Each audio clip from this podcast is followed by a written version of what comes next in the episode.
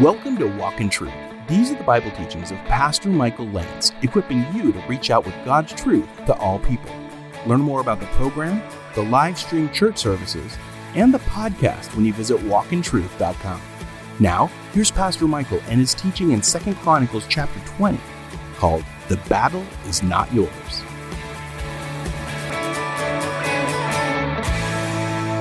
All right, we're going to change it up this morning. We're moving to Second Chronicles. And we're in Second Chronicles chapter 20. The battle is not yours. Second Chronicles chapter 20. I'm sure you've all probably noticed that we're in a battle. You may not have chosen the battle, you may not enjoy the battle, but nonetheless, we are in a battle. Sometimes the battle rages at different levels, but the battle is there nonetheless. And the question really becomes how will you respond to it? One of the things that I'm trying to learn as a Christian is that the battle ultimately is not mine, it's God's. And if I will rely on the Lord's resources, if I will lean into Him in my times of struggle, whatever they may look like, whether you're going through an emotional struggle this morning, a spiritual struggle, a battle in your family, or just you're looking at the culture right now and wondering, you know, if we're winning or losing the, the overall battle, I just will tell you that we have to remember that the battle belongs to the Lord. The Apostle Paul wrote two thirds of the New Testament letters in the uh, Bibles that we hold, and he said these words Finally, be strong in the Lord and in the strength of his might. Put on the full armor of God that you may take your stand against the schemes of the devil. The call is to put on the full armor of God. And when you do that, you're putting on the power of God. You're acknowledging that you don't have the goods for the battle, but He does. Just imagine what you're doing when you're putting on the full armor of God. You're putting on all of God's resources for your life. Can it get any better than that? Can you have any more strength than that? How many of you remember the old chorus? And now let the weak say, I am strong. Let the poor say, I am rich because of what the Lord has done for us. In Second Chronicles 20, we have a story about war from uh, the perspective of uh, the book of Chronicles. Uh, Second Chronicles is where we are, chapter 20. And I just want to set the framework just for a second to tell you that Second Chronicles is largely a story about the kings of Judah. At this point in our Bibles, what's happened is that uh, the chronicler uh, lays out the life of Solomon, the third king of Israel, all the way down to the Babylonian captivity. So we're talking about four or five hundred years of history. He chronicles that history in Second Chronicles, focusing on the kings of Judah, because after the time of Solomon, Israel became two nations. Judah was a nation in the south with just a few tribes, and there were 10 tribes in the north called Israel. Israel had become largely corrupt and idolatrous. They uh, even warred against their, their fellow countrymen, Judah. And so Judah was often standing alone and uh, in the crosshairs of foreign armies and even their own countrymen. And the kings of Judah had to really rely upon the Lord. They had to lean into the Lord for bigger trials and bigger challenges than most of us will ever see. To set a little bit of the backdrop, I want to take you back to Second Chronicles 16 and show you Jehoshaphat's father. His name is Asa. Second Chronicles 16, verse 7. It says, At that time, 16:7, Hanani the seer or the prophet came to Asa, king of Judah, and said to him, because you have relied on the king of Aram and have not relied on the Lord your God. Therefore, the, ar- the army of the king of Aram has escaped out of your hand. We're not the Ethiopians. This is something that happened a little bit earlier. And the Lubim, an immense army with their very many chariots and horsemen. Yet because you relied on the Lord, he delivered them into your hand. For the eyes of the Lord move to and fro throughout the earth that he may strongly support those whose heart is completely his. You have acted foolishly in this. Indeed, from now on, you will surely have wars. There was a time of peace God had given him peace on every side, but because he had relied on a foreign alliance instead of relying on God as he had done in the past, God said, Now you're going to have war. You had peace, but now you're going to have war. See, look at verse 9. This is very important for all of us to understand. The eyes of our God, the eyes of the Lord, move to and fro throughout the earth that he may strongly support you. The one thing that he asks of you, middle of 9, is that your heart is what? Is completely his. He will strongly support you if you give him your heart. That's what he wants. You will have the full support of God if he has your full heart. The response of Asa then Asa was angry with the prophet. See, sometimes we get angry with the wrong person. We get a message from the Lord through his word or through a, a, prophet or through a pastor, and we can get angry at the wrong one. We can get, get angry at the messenger, and he put him in prison, for he was enraged at him for this. And Asa oppressed some of the people at the same time.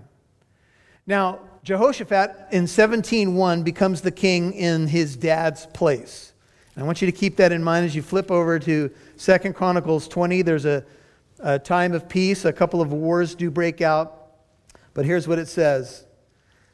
It says, uh, Now it came about, 2 Chronicles 20, verse 1, after this that the sons of Moab and the sons of Ammon, their uh, generations from Lot, together with some of the Meunites, came to make war against Jehoshaphat.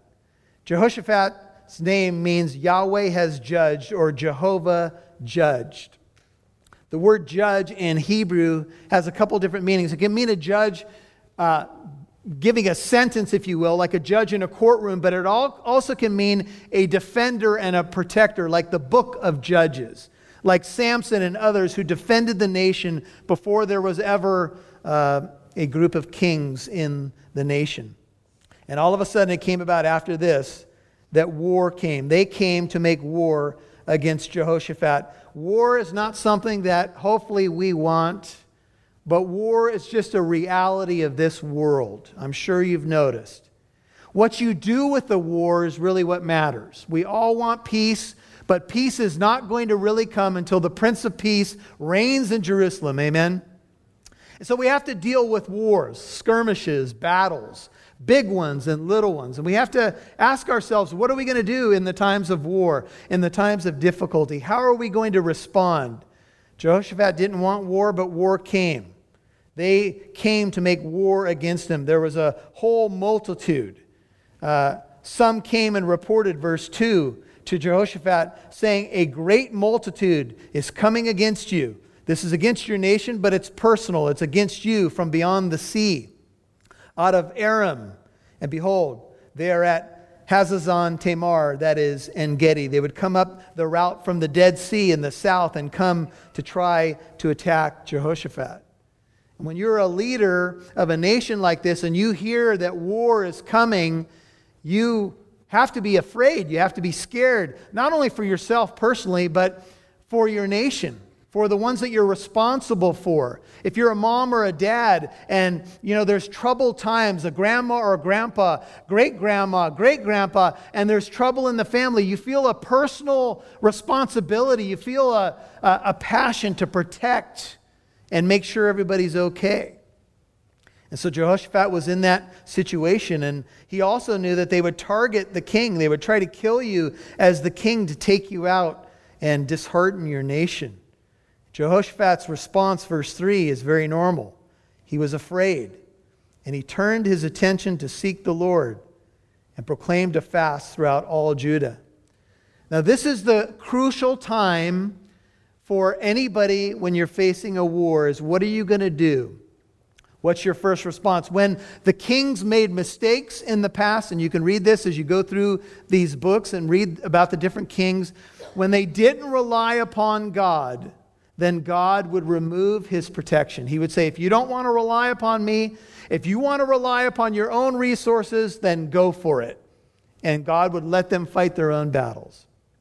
But when the leader decided that he was going to lean into God, that he was going to lead the nation to dependence upon God, God would show up in a very big way. It didn't mean that fear wasn't there, it was. But Jehoshaphat, when he was afraid, turned his attention to seek the Lord. And when you and I are afraid, that's what we need to do. Fear is a normal thing that all of us deal with.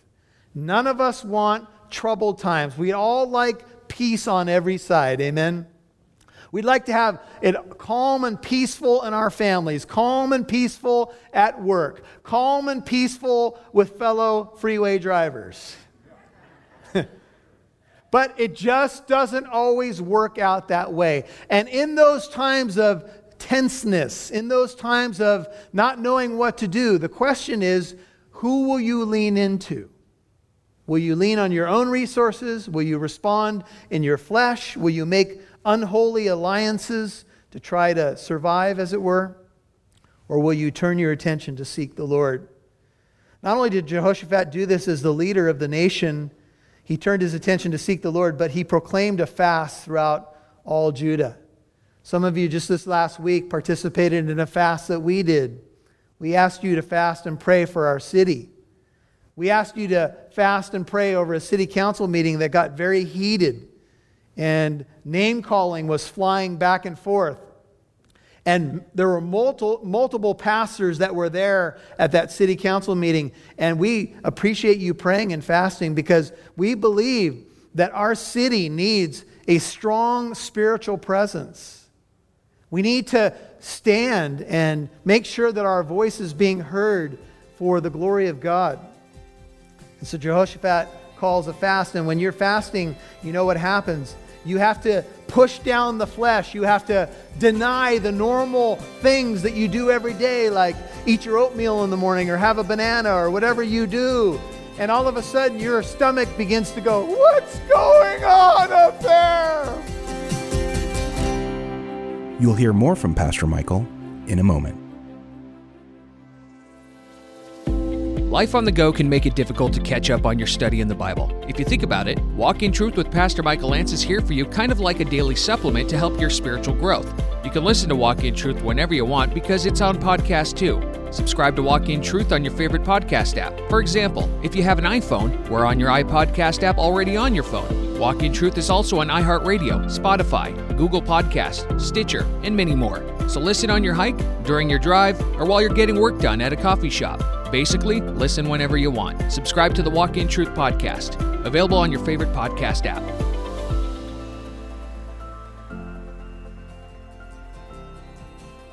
Now, back to Pastor Michael Lance, right here on Walk in Truth.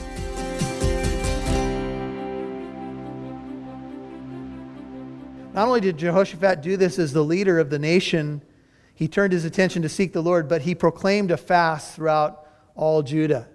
Some of you just this last week participated in a fast that we did. We asked you to fast and pray for our city. We asked you to fast and pray over a city council meeting that got very heated, and name calling was flying back and forth. And there were multiple, multiple pastors that were there at that city council meeting. And we appreciate you praying and fasting because we believe that our city needs a strong spiritual presence. We need to stand and make sure that our voice is being heard for the glory of God. And so Jehoshaphat calls a fast, and when you're fasting, you know what happens. You have to push down the flesh. You have to deny the normal things that you do every day, like eat your oatmeal in the morning or have a banana or whatever you do. And all of a sudden, your stomach begins to go, What's going on up there? Gurgle, gurgle, gurgle. And you have to say, Quiet! You're not being fed right now. And when you feel the gurgles, you turn them into prayer.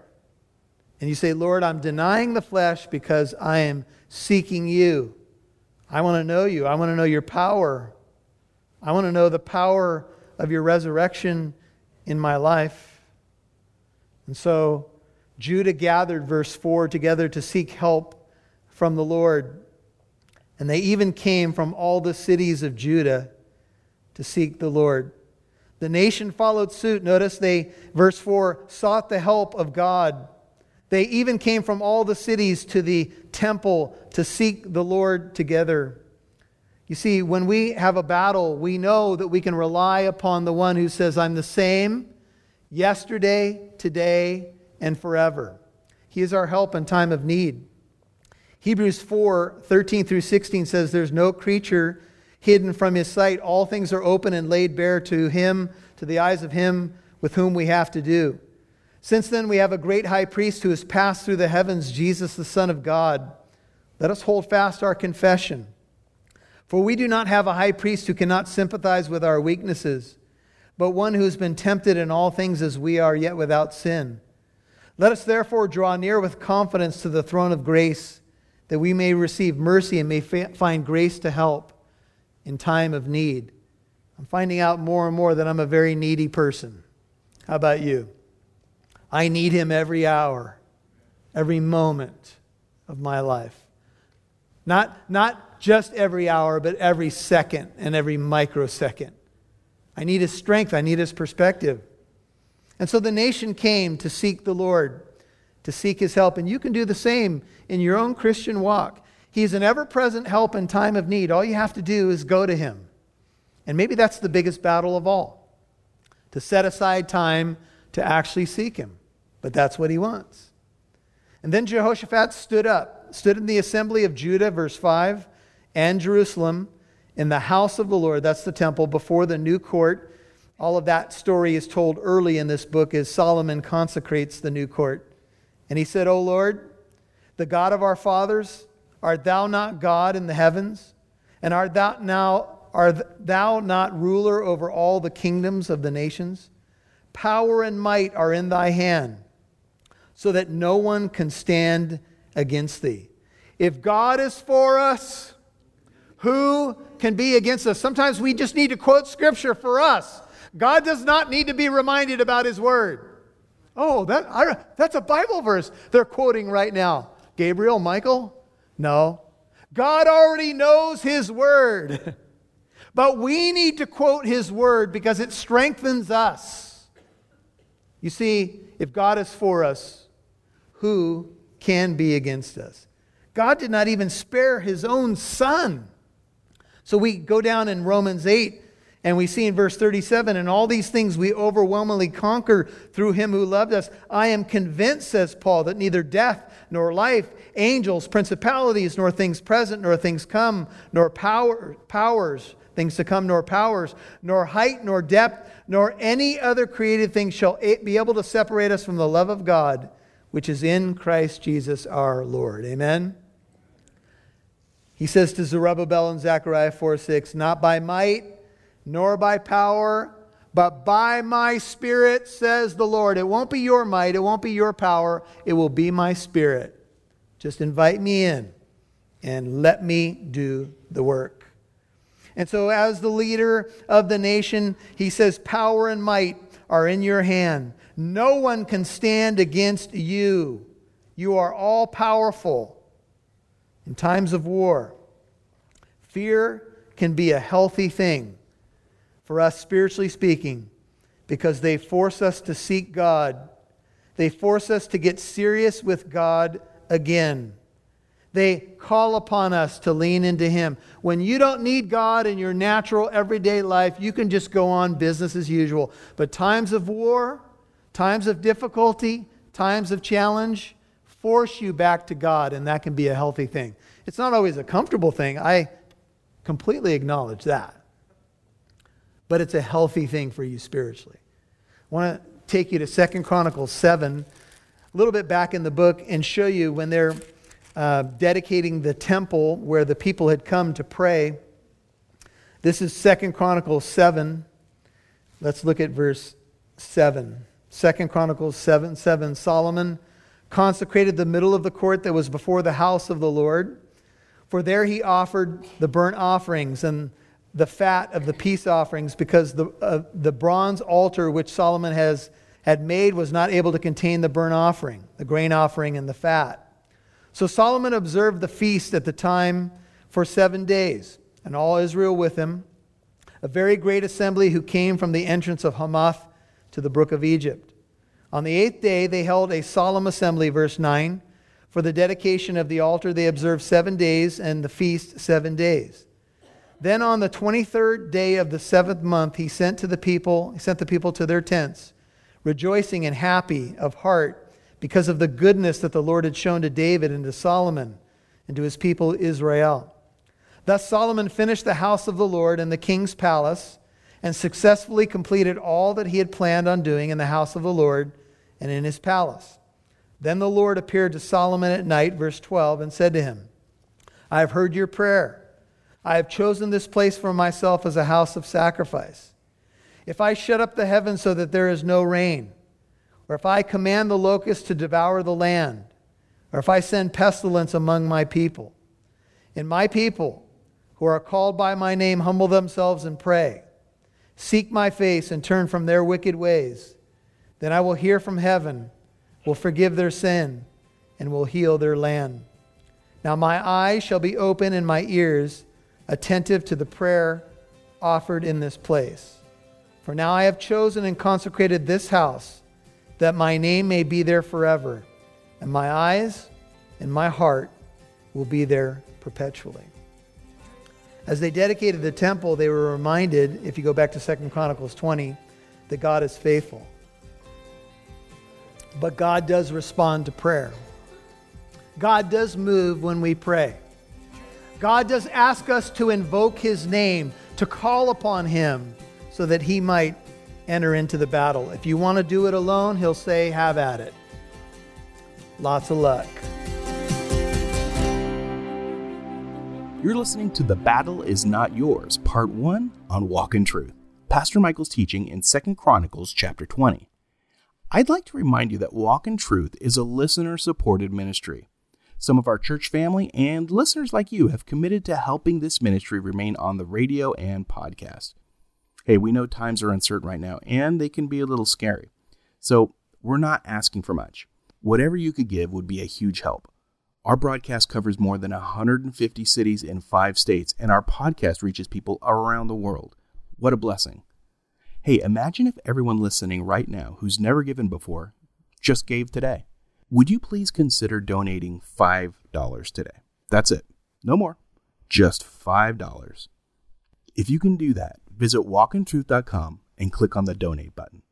That's walkintruth.com and click donate. Thanks so much for sharing our vision and believing in this ministry. Now, here's Pastor Michael. Well, as we've done a couple of teachings in Psalm 46, Psalm 91, and now looking at Second Chronicles 20, there's a theme in these messages, and the theme is about trusting God and trusting God in big storms. And, you know, we're in the midst of a storm as a world, as a country, as a church. And uh, trusting God means that we walk by faith, not by sight, that we are obviously wise about how we live, but ultimately we're looking to God. Uh, we're placing our full trust in Him, which is supposed to be what the Christian life's all about anyway. And, and of course, the best times to trust in God are the times of uncertainty. We don't like them, let's be honest. We can struggle with it, but it's a time when our faith is tested and perfected and stretched. And those are all really good things. Hey, speaking of just, you know, getting your, your faith boosted and, and strengthened and perfected, I want to remind you to subscribe and listen to our podcast. Uh, we have really hundreds and hundreds of people listening week in and week out. And we're excited about the impact that that podcast is making. And we invite you to listen to the podcast. Well, since our series was so rudely interrupted by this pandemic, you can listen to the entire First Corinthians uh, series on podcast. Any of your uh, your carriers like uh, Spotify uh, would be a great place to go. Stitcher, and tune into the Walk in Truth podcast. We have really hundreds of people listening week in and week out. It's a great blessing. And you can also access some of our teaching in other books, like the book of Revelation, for example, and catch up on that. This is a great time to be spending more time in your Bible. If you have extra time, uh, man, redeem it for the Lord. I want to invite you also to listen on our Living Truth app. Now, you can download the app in your App Store. Look for the red logo with the pillars, Living Truth Christian Fellowship and you can catch up on everything we're doing as a fellowship, get the messages there as well. We invite you to be part of that. Do it today. God bless you. Hey, and something else. If you get a chance to give, if you're being blessed by this ministry and you can partner with us, you know, uh, just like a lot of churches right now, our giving is a bit down because I think everybody's scrambling and, you know, uh, there's all the stuff going on. But please remember, we still have our radio bills. We still have things that we're trying to accomplish and ministering to you. So if you can give, you can give at walkintruth.com. That's walkintruth.com. We appreciate you. We love you. We'll catch you tomorrow. Come back tomorrow for part two of Pastor Michael's encouraging message in Second Chronicles chapter 20 called The Battle Is Not Yours. I'm Mike Massaro. Thanks for listening to Walk in Truth. Our goal is to reach out with God's truth to encourage, teach, and bless you during a time of hardship.